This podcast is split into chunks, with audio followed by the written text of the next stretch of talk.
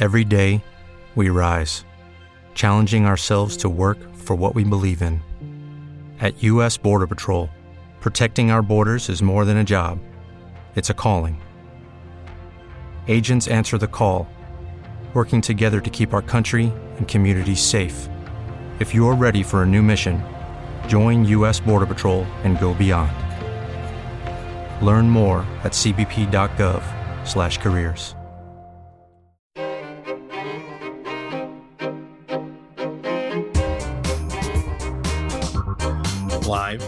from Washington, D.C., this is Backroom Politics with moderator Justin Russell. And good afternoon out there in Radio Land. It is time for the best political talk show you've never heard of. It is Backroom Politics here from Podcast Village in Upper Georgetown, Washington, D.C. Joining me in studio for the best political talk show you've never heard of, he is the former Undersecretary of Commerce for International Trade. He is the one we know as the Honorable Alan Moore. Hello, Alan. Good afternoon, Justin. Yeah, and uh, my 11 o'clock, he is the retired one star admiral from your United States Navy, fresh from Boca del Vista. He is the one we know as Admiral Ken Carradine. Hello, Admiral Good Ken. to be back in civilization, and, and in a shocking, stunning turn of events, coming in from the Windy City, the Great White North, she is the longtime field producer for the Today Show here in Washington, D.C. Media goddess. We know her as Laura Chavez. Hello, Laura. Hello, everyone. Welcome to studio. We, we miss you. Thanks. It is. Uh, it's been a lot of traveling I bet. lately, so bet. a lot of travel. Yay. And Rob the engineer keeping us honest behind the glass. Uh, we have got a lot to talk about. And, and and believe it or not, nothing dealing with Mueller right now. So here's what we got. We we're trying to figure out if there is an actual crisis on the southern border. If you listen to the Trump administration, the president seems to think that this is the biggest invasion since War of the Worlds. He- he- This is out of control. They're taking over the country. It is a full fledged military onslaught. Uh, if you listen to others in Congress and others in America, they will tell you that, nah, it's not so bad. Now, the question is, what's reality? And Alan Moore, is this a case of either the president or the opposition are right, somewhere in the middle is the truth? Well, in this case, the, the, the truth is not either of the positions you described. Um, there is an emergency. it's a humanitarian emergency, not a security emergency. The numbers of people seeking refuge, seeking asylum, has spiked in March uh, up to a level uh, that that that may be uh, uh, may reach hundred thousand during the during the month of March. Most of them are women and children, some fathers, and then a, a, a healthy dose of unaccompanied uh, minors. That's usually going to be males. Um, it's not the security threat that the president continues to try to to describe, or try to claim, because the security threats historically have come from younger men.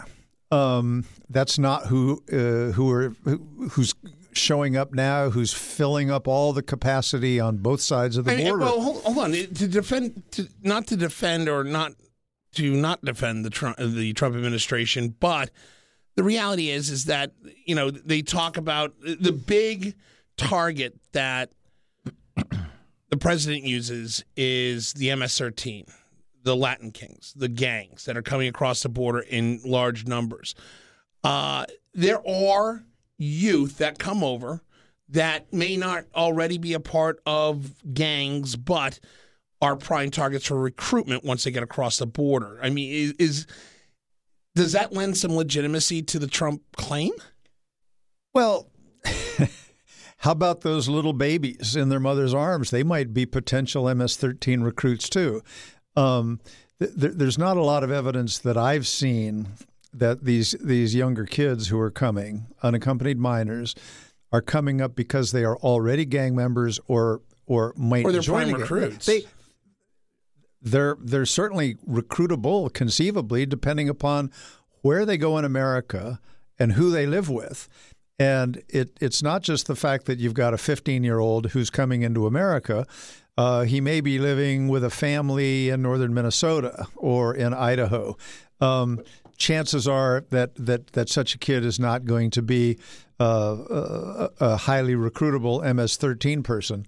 The, the problem now, and I'm not saying there aren't potential recruitables. I'm not saying there aren't some bad people. That's the, the reason we have a, a, a process of of clearing folks, of investigating them. But right now, the Right. whole capability of assessing the truth behind what people say is the system is overwhelmed. We Right. don't have places to put people for a day or two or a week or two or five. All right, Admiral Ken. So, yeah, I think the other part of the the, the of the answer to your question is this: uh, as much of a crisis as the uh, the administration uh, contends, or as less of a um, crisis as as the opposition to the administration contends, is that this is something of a crisis of of Donald Trump's making. Um, you know, the the spike, if you will, began when the president talked about uh, pulling back funding um, uh, to help uh, uh, tamp down violence in uh, countries like Honduras.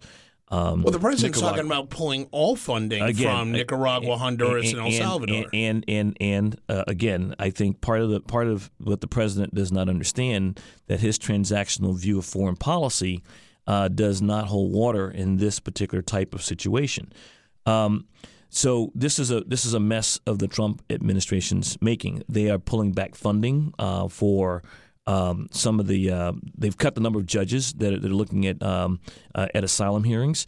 Um, they are basically uh, pushing um, women and children to live in less than um, humane conditions in some cases. So yeah, this has become a big deal. Uh, Alan Alan is absolutely right that there has been a spike, and what's unusual here is that the people coming across the uh, border are not predominantly Mexicans looking for jobs anymore. They are people that are refugees. These are women and children. And you know, you know, one of the things that we like to say around my house is that a little bit of empathy goes a long way.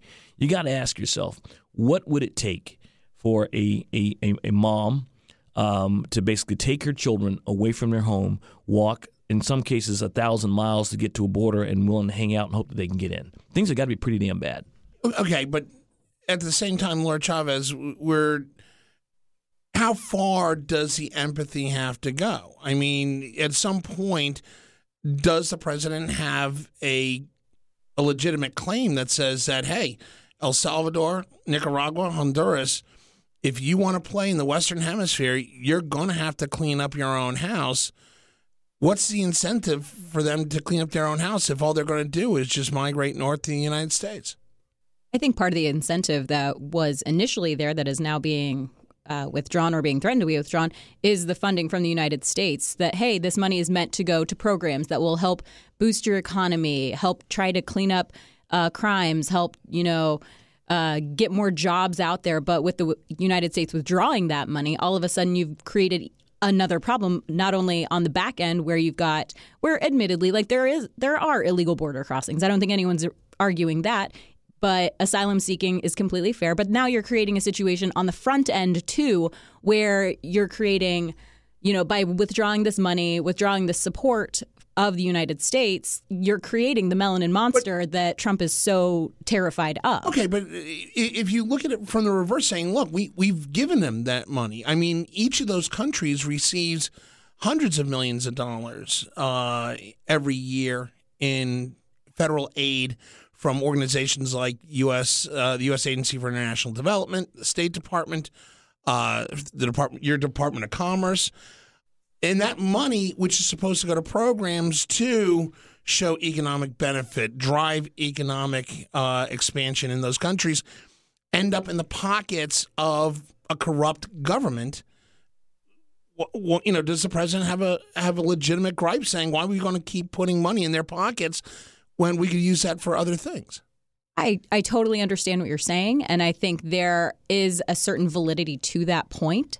But you are then at that point, when you're taking all of this away, you're also saying, you know what? We wash our hands. We don't know what to do with you. You're on your own. This isn't, these aren't, you know, major countries. These are third world countries for the most part that don't necessarily have the infrastructure to sustain you know any sort of viable economy where they're uh, able to lift people they don't have 15,000 people they don't have you know Amazon moving into their crystal city neighborhoods to try and boost the economy these are places that are going to need more work they're going to need a lot more help and in some of these places they're ruled by a a slightly less democratic government is how I'll say it. Right. Um, which leads everyone to kind of understand that like the infrastructure in general might not be there just yet, but if you keep working with it, try to keep investing. This isn't like here's twenty dollars, you know, everything's fixed. This is a long term problem that needs to be addressed. Right. Alan Moore. Yeah, it's important to understand how foreign aid works in countries like Central America, uh, which is typical of what happens around the world. We don't write a check to a corrupt government. We write checks to organizations that are typically nonprofit uh, partners. Some of them are American companies with, with subsidiaries there who we contract with to do particular things, to develop uh, to programs for children, for at risk kids, for uh, judicial reform. Um, does some money get siphoned off and find its way into the po- pockets of corrupt government? Are there are there bribes that, that have to be paid to get access to things? Sometimes even to, to get a telephone. Yes.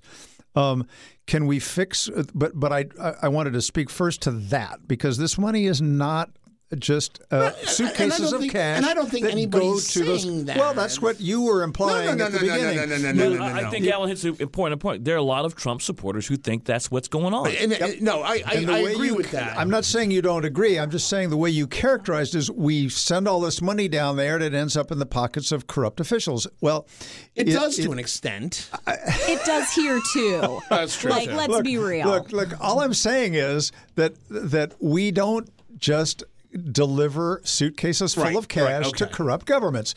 Is there are there ways that government officials and local police and so on get their hand in? Absolutely, there are. But usually with foreign aid, we're using third party organizations, often with an, a, U.S. affiliation. Uh, some are companies you've never heard of, but some are organizations called Save the Children or um, Doctors Without Borders. There can be global or even can be- government agencies like health Trade Development Well, the- like USTDA. They tend they tend though to, to, to give money for particular purposes through to, to different Like parties. infrastructure So- projects that end up.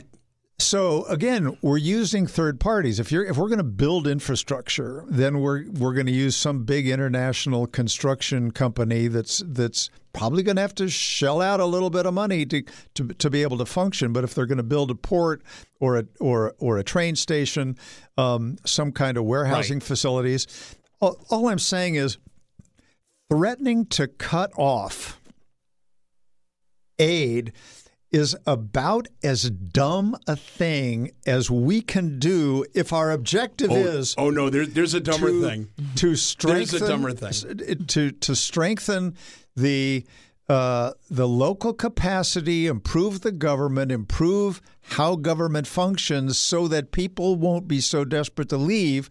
Then we have to continue to invest down there. Maybe we have to put more controls, but we're not just uh, blindly handing over money to these third parties either. There's an enormous amount of oversight that that that goes into this stuff.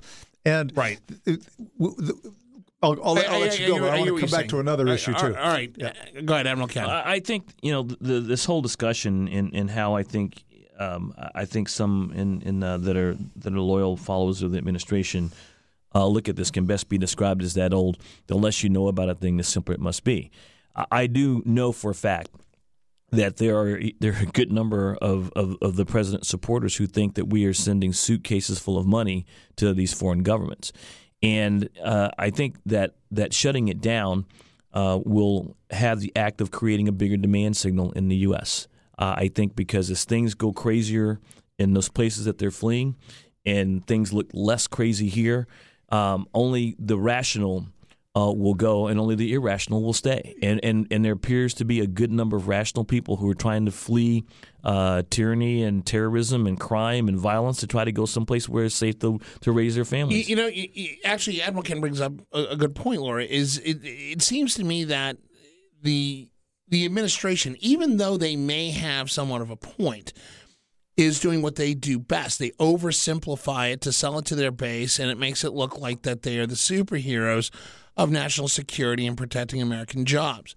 Whereas I think that if you, know, you ask somebody in like where you are from Chicago if they know what an organization like USAID does, USAID, the U.S. Agency for International Development, or TDA, the Trade and Development Agency of the U.S. government. If you were to ask them what those if what those agencies do, they would have no clue. And yet, a lot of the foreign aid support that we give to some of these foreign countries, particularly in Latin America, come from those agencies. That it, it, almost seems like we're cutting our nose off to spite our face just to sell a point that is being oversimplified by the White House. Is that accurate? I think that's accurate in a lot of ways. Um, we live in a very much a headline driven society right now. And to be perfectly honest, like, this is, I mean, we're inside the Beltway. We have a very, you know, in the dirt, in the mud, rolling around with the pigs. We know the ins and the outs of this. We're interested in it. A lot of people in this area's livelihood depend on it.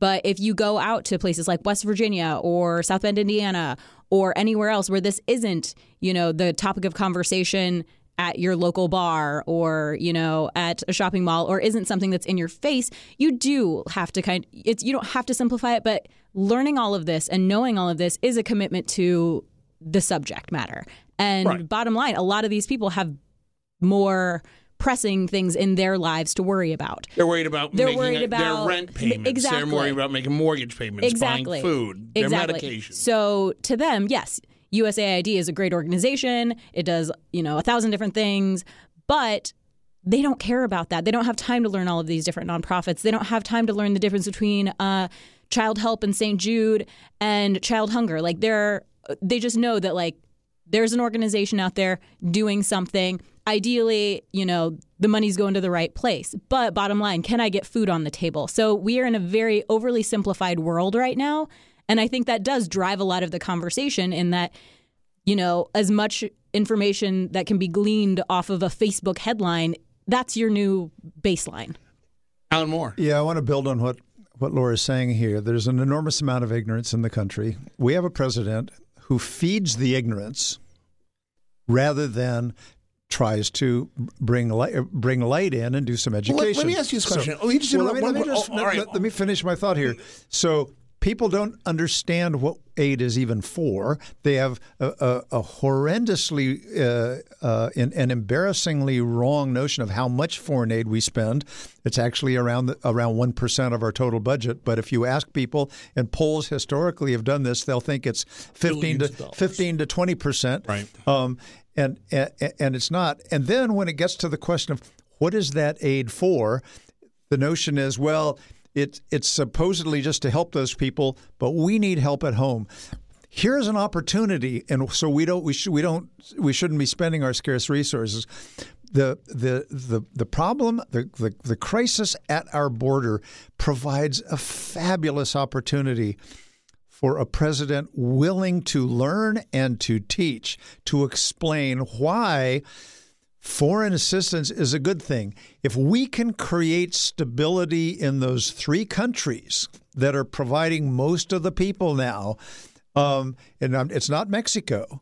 Um, It's- it's Honduras, El Salvador, Nicaragua. and, um, and yes, if if we could create a degree of stability and cause people to not want to risk their lives and flee to an uncertain future, here's the perfect opportunity to say, we're going to increase our investment there. We want people to stay there. We want them to be safe and have some opportunity for hope. Because if we don't spend the money there, they are going to come. We're going to have this disastrous growing problem right. on But our let me jump border. in. Let me and jump we in want quick. to interfere with that. Here's but here's here's here's a conundrum.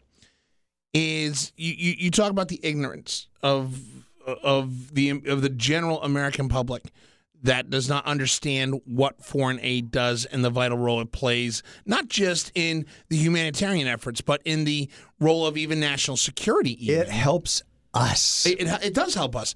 But is it a matter of, like Laura says, you know, the, the somebody in Omaha, Nebraska, who who is you know thousands of miles away from the southern border, thousands of miles detached from these humanitarian encampments that are down now along the Mexican U.S. border.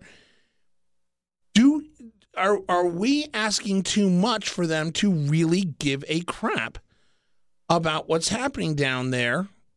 Because quite frankly, it doesn't affect their kids' education. Sure it does. How? Sure it does. How? In the words of my late great dad, everything costs money. We can either spend the money in foreign aid or we can spend the money and increase taxes to basically take care of the the the uh, the, the problem. I- I- Hold on, let me finish. me. Everything costs money. So let's say let's say we basically we we, we create this this this this this barrier that, that, that, that Trump wants at the wall. Somebody's got to pay for that. We know Mexico's not going to pay for it because they ever gave us the big fat finger on that. Okay, so everything costs money. So we can either we can either pay the money to stop the demand signal in in uh, in El Salvador, and Nicaragua, or we can basically you know pretend that it's one big issue and we, we pay increased taxes for border security uh, higher higher taxes for uh, customs and border patrol agents higher taxes for everything that goes along with the infrastructure that be, would be required to basically keep these people out Okay, but, because but that's Admiral what, Cannon, that's what he's trying to do Though. You're in Spokane, Washington. Yep. Okay. If you're in Spokane, Washington, and you're what- paying 50% income tax anyway Well- but go ahead we can go to we can go to Wyoming, Um, North I'm- Dakota, I'm- anywhere. I'm- go ahead. No, I'm no, sorry. I got no, no, no, no, no. Uh, but but the reality is, if if if you are the average American, whether that money goes to Honduras or not, does not directly affect your life on a daily basis. Whether that money sees daylight in, Sal- in San Salvador, El Salvador, I the will, capital. I, I will give you that but you know what it so why should I, I guess the Uh, bigger on, question is on. why I'm- does I'm Americans trying to have answer to question. care? I'm trying to answer your question. So I'll give you on a daily basis. No, they probably won't.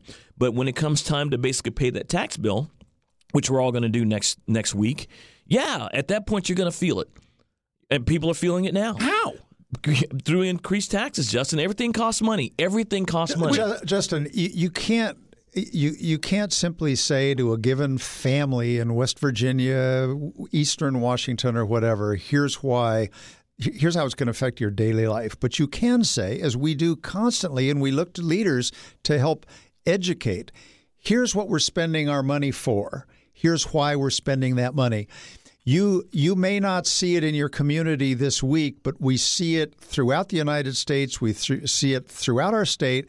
We're spending this money in Central America to reduce the pressure on our southern border, which is costing us billions of dollars, creating enormous amount of disruption and division.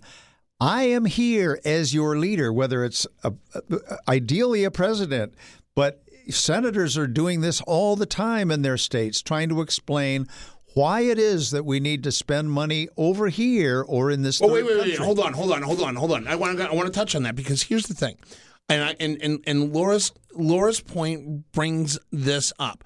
If you are the average taxpayer, and we are already right now sending money to these countries through foreign aid programs, what we're seeing. Excuse me. I wish we had a cough button. By the way, uh, Rob, we might want to do a cough button in the future. Thanks.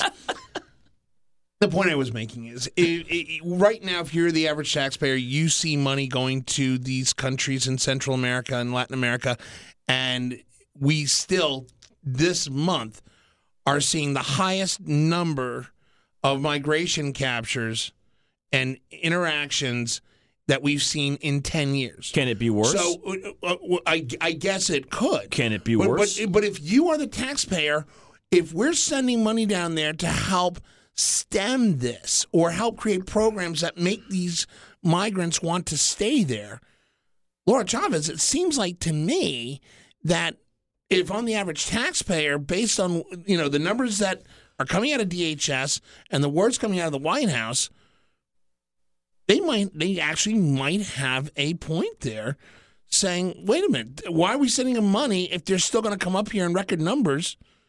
Don't send them money. We're still going to have the record numbers."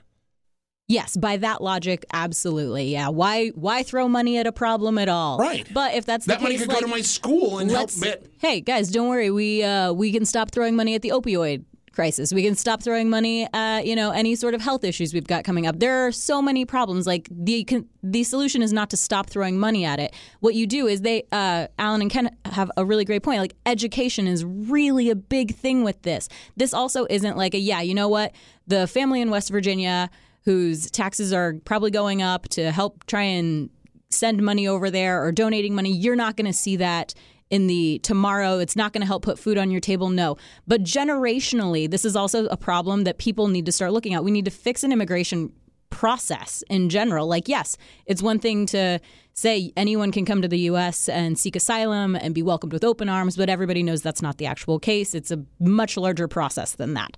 But this process is so it could be so great it could be so wonderful having that money to just educate and say hey you know what if we do this the right way maybe the very low percentage of illegal immigrant crime will be quelled. Maybe if we figure out a better way to process them into the US, maybe if we figure out a better way to help the infrastructure in places like El Salvador or Ecuador or Mexico or any other country that happens to be one of the countries that um, people are trying to run to. Maybe if we work with them about different uh, criminal justice opportunities or even just different vocational programs that could be introduced to the space to help try and keep um, drugs being the like most lucrative job.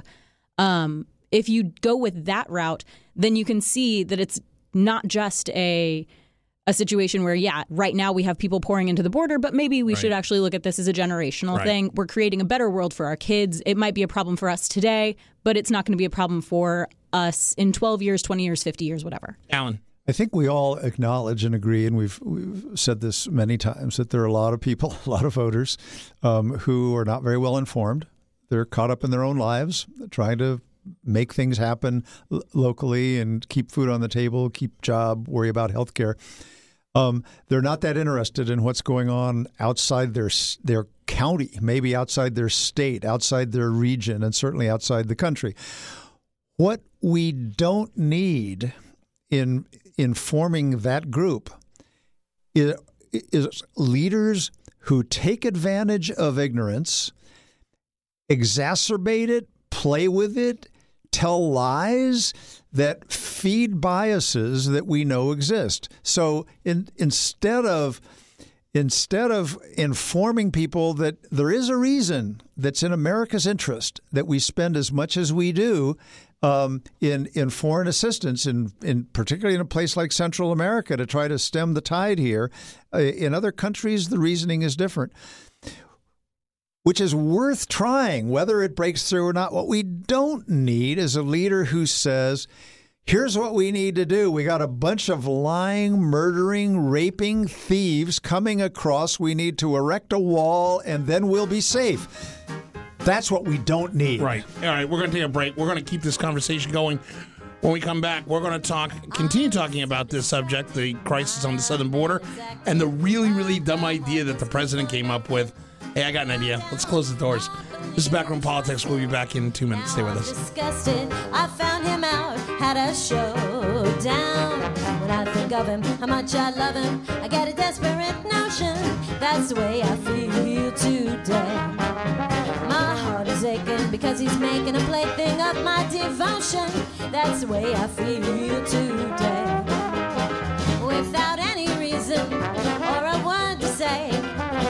Man turned his keys in, he packed and went away. What good is living? I'll soon be giving my body up to the ocean. That's the way I feel today.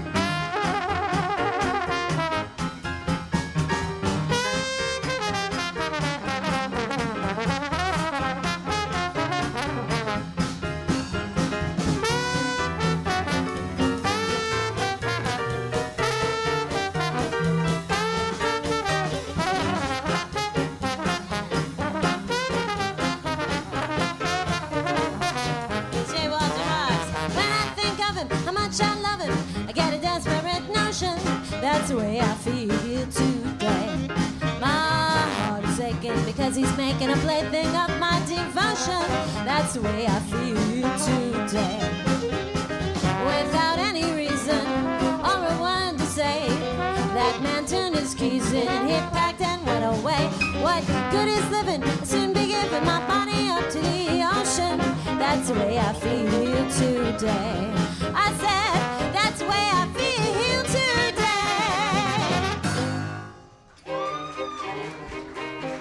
you. Live from Washington, D.C., this is Backroom Politics with moderator Justin Russell. And we're back in Studio A, the foam encrusted nerve center of Backroom Politics, the best political talk show you've never heard of. I'm your host, moderator Justin Russell. In studio with me, Alan Moore, Admiral Ken, Laura Chavez will be back in a second, and inside the glass booth is Rob the engineer.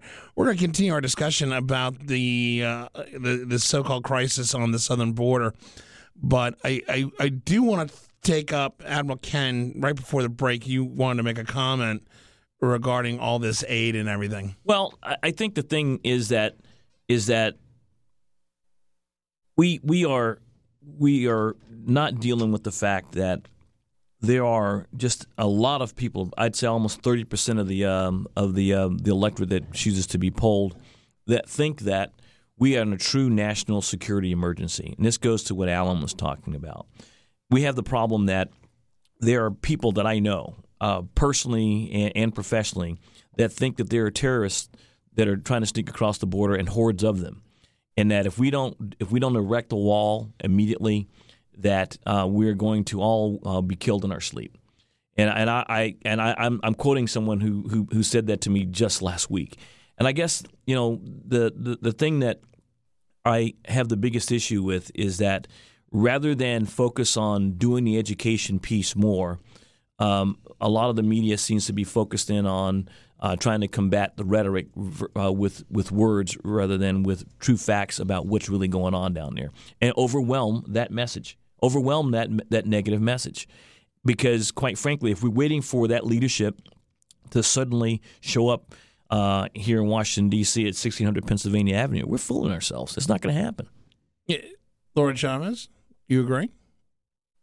Uh, on waiting for the leadership at 1600 Pennsylvania Avenue? Yeah. Absolutely. It's not going to show up. This is that's not what this administration's focus is and I think it's more than interesting that every time an election's popping up or anytime that there's some major crisis in the White House, somehow a caravan shows up on the southern border or is one is headed right towards us. It's the favorite, you know, like drop back and punt line that the administration has, you know, when in doubt, make up a caravan. And there very well might there have been caravans, yes. But keep in mind, a lot of those caravans are made up of women and children because it's not a safe journey.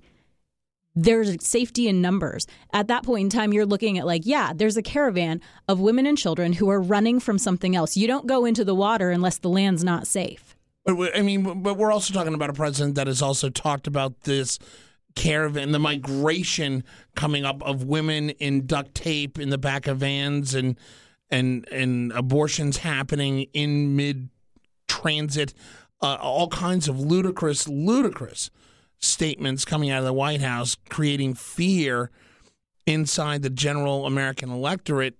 Uh, Alan Moore is, I, I mean, is this a real situation that needs to be dealt with, or is it made up by a president that, as Laura said, has to punt when things get difficult? it's the easy fallback. It is most definitely a situation that has to be dealt with. Our system on the border is overwhelmed. One day last week, 4,000 people, one day, 4,000 people were, were apprehended. That's a rate of that, that's a rate of 120,000 a month. I mean, we're we're back up at some really high numbers that we can't manage. And and we've got a couple of issues. We can't keep kids longer than a couple of weeks. So if kids are with their little kids with their parents then we're forced to release them. That's n- not any kind of an answer. Um, unaccompanied minors uh, if they're from Mexico or Canada, and that's not a big problem with Canada, but legally, we can send those unaccompanied minors back. Legally, we don't have the authority to send them back to their home countries if it's not in not Mexico or Canada. Those are issues around which fair-minded, good-spirited politicians could conceivably come together and say, "Wow, maybe we need to let uh, families be held longer." Before we just simply release them into the population and then a good number of them never show up again. Maybe we have to reflect on whether there's something to do with unaccompanied minors. I don't have the answer. I but but it's the kind of thing that saying the the president is crazy, horrible, and wrong. Therefore, anything he proposes, we're going to object to, and and and that feeds him saying the Republicans want the Democrats simply want open borders. There are no Democrats I know who want open borders. Everybody thinks that it, it is the important, responsible uh, thing we must do, which is have some control over our borders, protect them. The question is what level of humanity and what level of truth we're going to require of the people who are trying to make these decisions. Right. right now, we've got a president who makes stuff up, feeds fear among people, and Democrats who are focused on the president's exaggerated words. Um, Instead of and not- fixing the problem. it, instead of fixing the problem around which probably you could find, Yeah. um, you know, certainly a solid majority to do some things, but the the the tribes have separated. Um, eh, eh, the the president's the leader. This is an international issue. We look to him first. When he fails, which he's continues to do, then the question is. Who next? Can the, con- Oh, no, can no, the we- Congress we've already got a good idea. find a way? Can the Congress find a way uh, to come together to work to wor- work together? Oh come on! The president's already given us a great idea. We'll just close the doors. The Yeah, I president, the, the president, literally, as late as this morning, continues to rally around the threat of closing down the southern border, which. Again, you thought we couldn't get any more crazy, Alan. This, this is just stupidity on a major level. Uh, Laura Chavez, you would think that with everybody from Larry Kudlow to Kevin Hassett to every economist in America with half a brain that's telling him this could be an economic disaster for the U.S. economy, he still wants to lock the doors. Absolutely. It plays really well to his base. And those are the people he needs to care about. I mean, in all honesty, like he knows he's not 2020, well, yes, in all honesty, like as much as it pains me to say it, he's probably going to be reelected. But he knows that he's going to have a fight. So he knows that the one thing that he really has to do is shore up that base. And he needs to keep them with him the whole time. And all, you know, for all intents and purposes, this was a pretty good week for him. Like he was, what was it? No collusion, but not total, but total exoneration. I don't remember who was. I don't remember what it was, what he was claiming. Depends on you which know, it day. depends which. You know, it depends who you're reading. Right. Um, but like all of those things, and now his base has this. It's this re-energized breath of fresh air. You know, there was no collusion. He's the best president. He's feeling good. He can make these kinds of strides. He can make these kinds of statements because right now he knows he's got. You know, what is he averaging? I think They- but they forty-one or don't something percent right now. But they don't understand the people. that we're- doesn't matter. No, no. But the people that we're talking about, when they, when these, when these voters are sitting there going, "Close it down, close it down, shut down the southern border," they don't. Uh, is it that they don't understand or they don't care? That it's going to directly affect their jobs, their ability to get income, their ability to pay their mortgage, their ability to It's a little put bit food of- on the table. That's The less cost you know, effective. the Yeah. less you know about something, the simpler it must be. Well, elaborate And- on that. Well, I mean, they don't understand that, that Mexico is our third third largest trading partner. You look at things as simple as auto parts, and Alan, feel free to fill in the gaps here. We create a we, we build a part here. We send it over to Mexico. Uh, to get something else done. Then we send it back over here to get something else done. Then we send it back to Mexico. And then we send it back over here again for final uh, sale and assembly or, or installation of the car. If you shut down the border, that stops. That stops. And what he doesn't, what what what what your baseline Trump supporter doesn't understand is that we are no longer living in a world of the 1950s where we are the center of the universe and everybody's going to come begging to us for something. It doesn't work that way anymore. And no one, no one in the administration is basically offering a counter argument or, or, basically saying hey, why, why this is a good idea beyond the fact that just shut it down. We'll just shut it down. As a really funny side note, or as what I consider a really funny side note, uh, I was reading in some journal that if if the border is closed, in three weeks the United States will pretty much be out of avocados. Which what are we going to put on toast? Which at which Butter? point everyone was like, "Well, he just lost everyone under the age of 35." what are we going to do? So- Alan Well, Moore. well, it- but I, I'm glad. Guacamole? She, no, I'm glad. She, I'm glad. Chipotle's, Chipotle's, I'm- turkey burgers, Actually, everybody. I'm- Take me. Actually, Take me. Actually, I'm glad she mentioned avocados I- because I, I last night on ABC and uh, NBC both. I didn't watch CBS. They both mentioned avocados, and Right. and, and the the notion was Three weeks. about three, Three weeks. weeks. And I thought to myself, okay. That's that's illustrative on the on the one hand. On the other hand, uh, and, and Laura makes the point about people of an age. I love avocados. I buy them. We eat them a lot. Um, Do you not eat on- avocado Not toast? Not on toast. No, no, most, you should most do them. It's Oh, yeah, so rock good. solid. Oh, yeah. Sometimes, sometimes, but most, but- millennial, But, yeah. most, but, but I'm not, but I, I'm learning. Welcome. just about every night, avocado on a salad, Yep. or Oh God. try a BLT with avocado sometime, and you'll never go back to the old kind. But no, I'm worried but- about my Philadelphia but- roll. That's my why sushi. Alan's hair is so shiny. It, but, it is. But but here, hear me out here. How many Trump voters eat avocados constantly?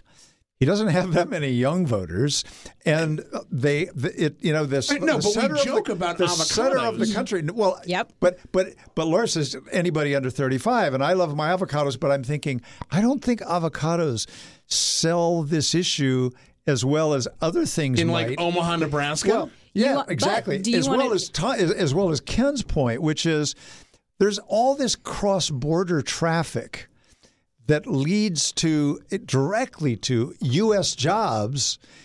And in manufacturing jobs We in America, hold on. almost every manufacturer you'll find in. America has got some imported content Right. in whatever. But let's go back to let's go back to this because uh, Alan Moore is the former Undersecretary of Commerce for International Trade.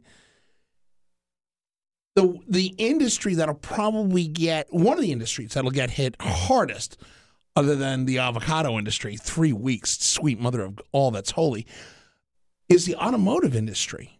I don't think anybody realizes you shut down the border you shut down cross pollination of auto manufacturing that's going to put people out of jobs. No, and that was Ken's exact Mm-hmm. point that stuff moves back and forth. On its way But those the auto workers are the ones that put Trump into office. Well, there's no there's no one group that put Trump into office. You you can find a half a dozen states and say what made the difference there, what made the difference there. Um, there there were a lot of out of work former auto workers, and there's still I was out of saying work they're still out of work, so- workers who who who who pivoted. Um, it might have made the difference, uh, but but you know so were farmers uh, uh, affected. So were people who work in the uh, the retail business.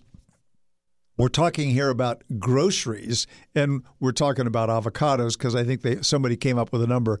You'll be out of avocados in about three weeks.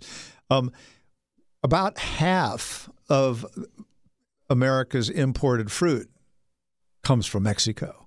Um, so maybe you don't eat avocados, but maybe you like apples, maybe you like bananas, maybe you like. Um, well, you know, you, you look at the whole, the whole, the whole, um, I guess, Trumpism thing uh, about about the border and the animus that he projected about the border from from from the even when he announced his, his presidential campaign. What what that does is it speaks to the, the, the ignorance that exists in the country about what goes on at our border. Um, what happens with not just um, fruit and vegetables and auto parts. Um, we talk about you know the, we talk about labor. So Americans are not are not coming across the border to ba- uh, or, or coming going going south. And pardon me, the Americans are not going to the southern part of the U.S. to, to basically pick America's fruits and vegetables. They're not doing that. These are jobs that Americans have basically given up and will not do. And so when you start talking about shutting down the border or building a wall or you know trying to keep those, those you know the, the the brown herd to the south Right. or whatever, you stop you, you got to stop and you got to think about the second and third order effects. And if you talk to most Trump people, they're not really worried about that. They don't they don't want to think about that because again, it it, it, it begs it begs a level of of, of advanced thought that they don't want to worry about or they don't want to do. I've said I've said this for the better part of about a decade. Anybody who says, "Oh my God, the migrants are coming in, they're going to take our jobs," they're not going to take our jobs. You know what they're going to do is they're going to keep food items that you count on on a daily basis at a price that is acceptable and that you're used to. You start taking away that workforce. Americans are going to sit there. Well, they're taking our jobs. Okay, fine. Then you go into the fields and you do the migrant work. Absolutely. You go do hardcore construction in Orlando, Florida in the summertime. You go pick or you go pick strawberries, go pick citrus, go pick apples in Washington state, go harvest pecans in Georgia. You do that work and you put Americans in those jobs, they won't do those jobs for a price point that's going to you're going to be paying uh, thirty dollars for a bushel of strawberries or fifty dollars for a bag of oranges. That is what nobody understands, and that's and, and that seems to be lost in translation somehow. Alan Moore. Well, eh, there are people who talk about that. I mean, the people who are promoting a $15 an hour minimum wage, for example, are con- confronted with this all the time, and they say, "You're going to uh, take the price of a big, you're going to double the price of a Big Mac," and their answer will be, "Well, that's what it should cost then." And and people will have more money, and they can spend more for a Big Mac. But Our why? economy why can't should- handle that. why- well, not overnight. But I'm just I'm just saying that the, the response that people have is, or hey, why should we be subsidizing our food by by taking advantage by exploiting poor people in a in a in a third world country? It's a it's it's a discussion worthy of serious back and forth. There's no simple minded easy answer. Um, but the fact of the matter is, products, particularly agricultural products that can be grown in greenhouses almost anywhere that are still labor intensive, tend to move where labor is cheaper. If you go to a Costco, you'll find stuff that comes all the way from China because it makes sense. Pine nuts is a good example. They're really expensive, right? The pine nuts at Costco come from China. Right. They don't come from the U.S. They don't come from Mexico. They come all the way from China. But it's, but it's somebody. But it's somebody that lived in Florida. That's somebody that that that was that had interaction with, let's say, the Florida citrus trade. You know, the biggest complaint that Florida citrus growers had is they can't be competitive with places like Brazil. They can't be competitive with places like the Philippines. You know, there, there are so many different markets that have cheaper labor, and they're still complaining, even though that they have migrant labor available to them to still be competitive in an American marketplace. I mean, Laura Chavez, even in the urban sectors, nobody's going to pay $190 a night for a Motel 6 in Peoria, Illinois, because that's what the labor market's going to do. Nobody wants to do housekeeping.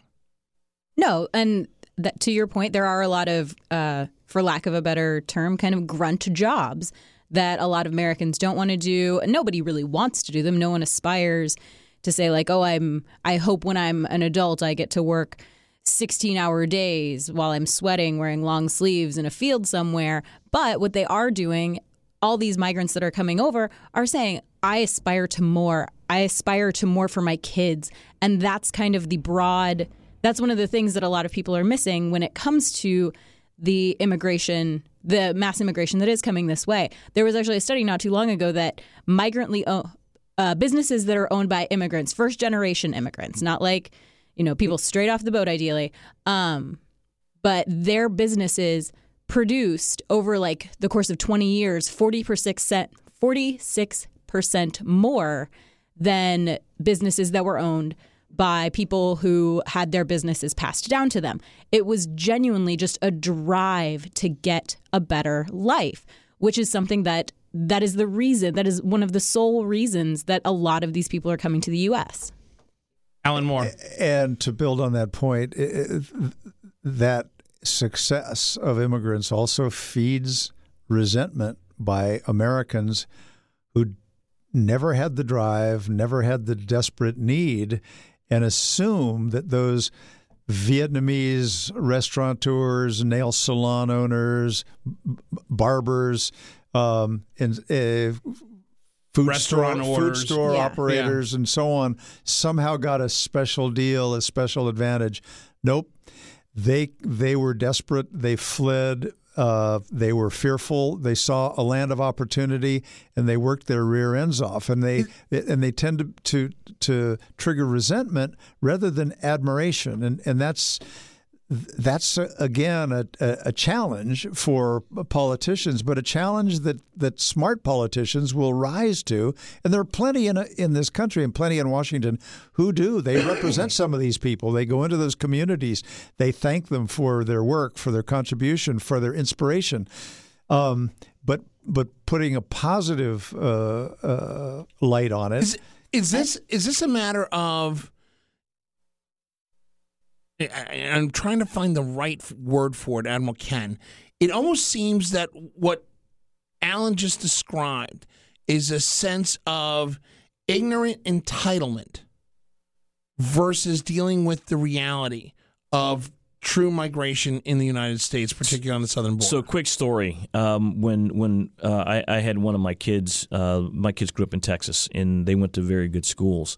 And one of them says, "You know, Dad, I want to go to college on the East Coast." And I said, "Honey, you, you can go anywhere you want. You know, all you got to do is get a scholarship, and we'll be good to go." And my kid blew my mind and said, "Well, only Asian kids getting scholarships, Dad." and I basically chastised them and for for saying one of the most stupidly racist things I've ever heard in my entire life. So there's a there's a to answer your question directly, yeah, there's a there's a level of stupid, uh, ignorant entitlement that's that's at play, um, and it's aided greatly by a president who wants to harken back to things uh, like they were in the good old days. Uh, one of the most entertaining moments I've seen on TV lately was Don Lemon and Anderson Cooper when their shows are transitioning, singing the theme from uh, All in the Family.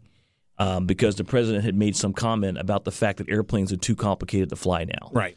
So uh, again, so I think you know I think that there's there's there's a hearkening you know back to wanting to get back to good old days because face it, doing well in America is still possible. You this is still the land of opportunity, but. Uh, you know, but everybody around this table knows that the secret to success, Right. You got to work your ass off Laura Chavez, every day. Laura Chavez, how devastating is shutting down the border for our economy? Oh, it's it's massive. It's going it's going to cripple a just look at the border communities, like straight border communities. Don't even think of anything. Brownsville, El Paso, San Antonio, like places like that. Phoenix. You know, don't even San Diego. Don't even think 50 miles north of the border. Just those communities alone. I think I saw a stat that was like there are 500,000 people that legally cross the border every day to work. If you shut that down, 500,000 jobs will be left undone just along the border. 500,000 people will be missing a paycheck. 500,000 things will be just left for naught that day and that will go on day after day after day leaving crippling the economy in the, not only those communities but it'll have a trickle down effect through the entire country so it would be devastating Right. Alan Moore, last word. Yeah, I, I've seen numbers uh, to the in the range of 1.5 billion dollars per day of cross-border trade between us and the southern border. That's about 500 billion dollars a year. Would all of that stop? No. It would stop momentarily, and then some of it would be on airplanes, and some of it would be on ships, and it would be highly, horrendously disruptive. There, the, I think the numbers of job uh, folks back and forth is even larger than the 500,000 that, that, that Laura talks about. Some of that eventually would sort itself out, but there would be massive disruption um, massive financial losses. We just they're just really hard to quantify um, for nothing, for no useful purpose, for the purpose of a Of satisfying a base voter block. president saying, sh- wanting to show some level of toughness and deciding, I can do this. I'm going to do this. Everybody around me in my White House, not to mention in the Republican Party, says, don't do it, don't do it. I can do it. I'm the president. I like doing things on my own authority. All right, we're gonna let that be the last word. Uh, on behalf of Alan Moore, Admiral Ken, Laura Chavez, so good to have you in studio. Do this more. You're gonna be here next week? Ask the people who hire me. I don't know. Ask, Oh, ask true. some of my Wait. clients. Oh, good. Now you just made it. This is an all volunteer force. Thanks. Uh, Oscar switching out seats for Rod the engineer behind the glass. Thank you for keeping us honest. Uh, I'm your host, and moderator Justin Russell. We will be back with the best political talk show you've never heard of, live from or live to us, Podcast Village, Studio A in Upper Georgetown, Washington D.C., your nation's capital. You can follow us on Twitter at Backroom Politic, where you can listen to us live every Tuesday from 4 to 6. You can also uh, download us as a podcast on your favorite podcasting service, whether iTunes, Google Podcasts, even Spotify. Yeah, we're kind of a big deal now. Have a great week, America. We'll talk to you soon. Thank you.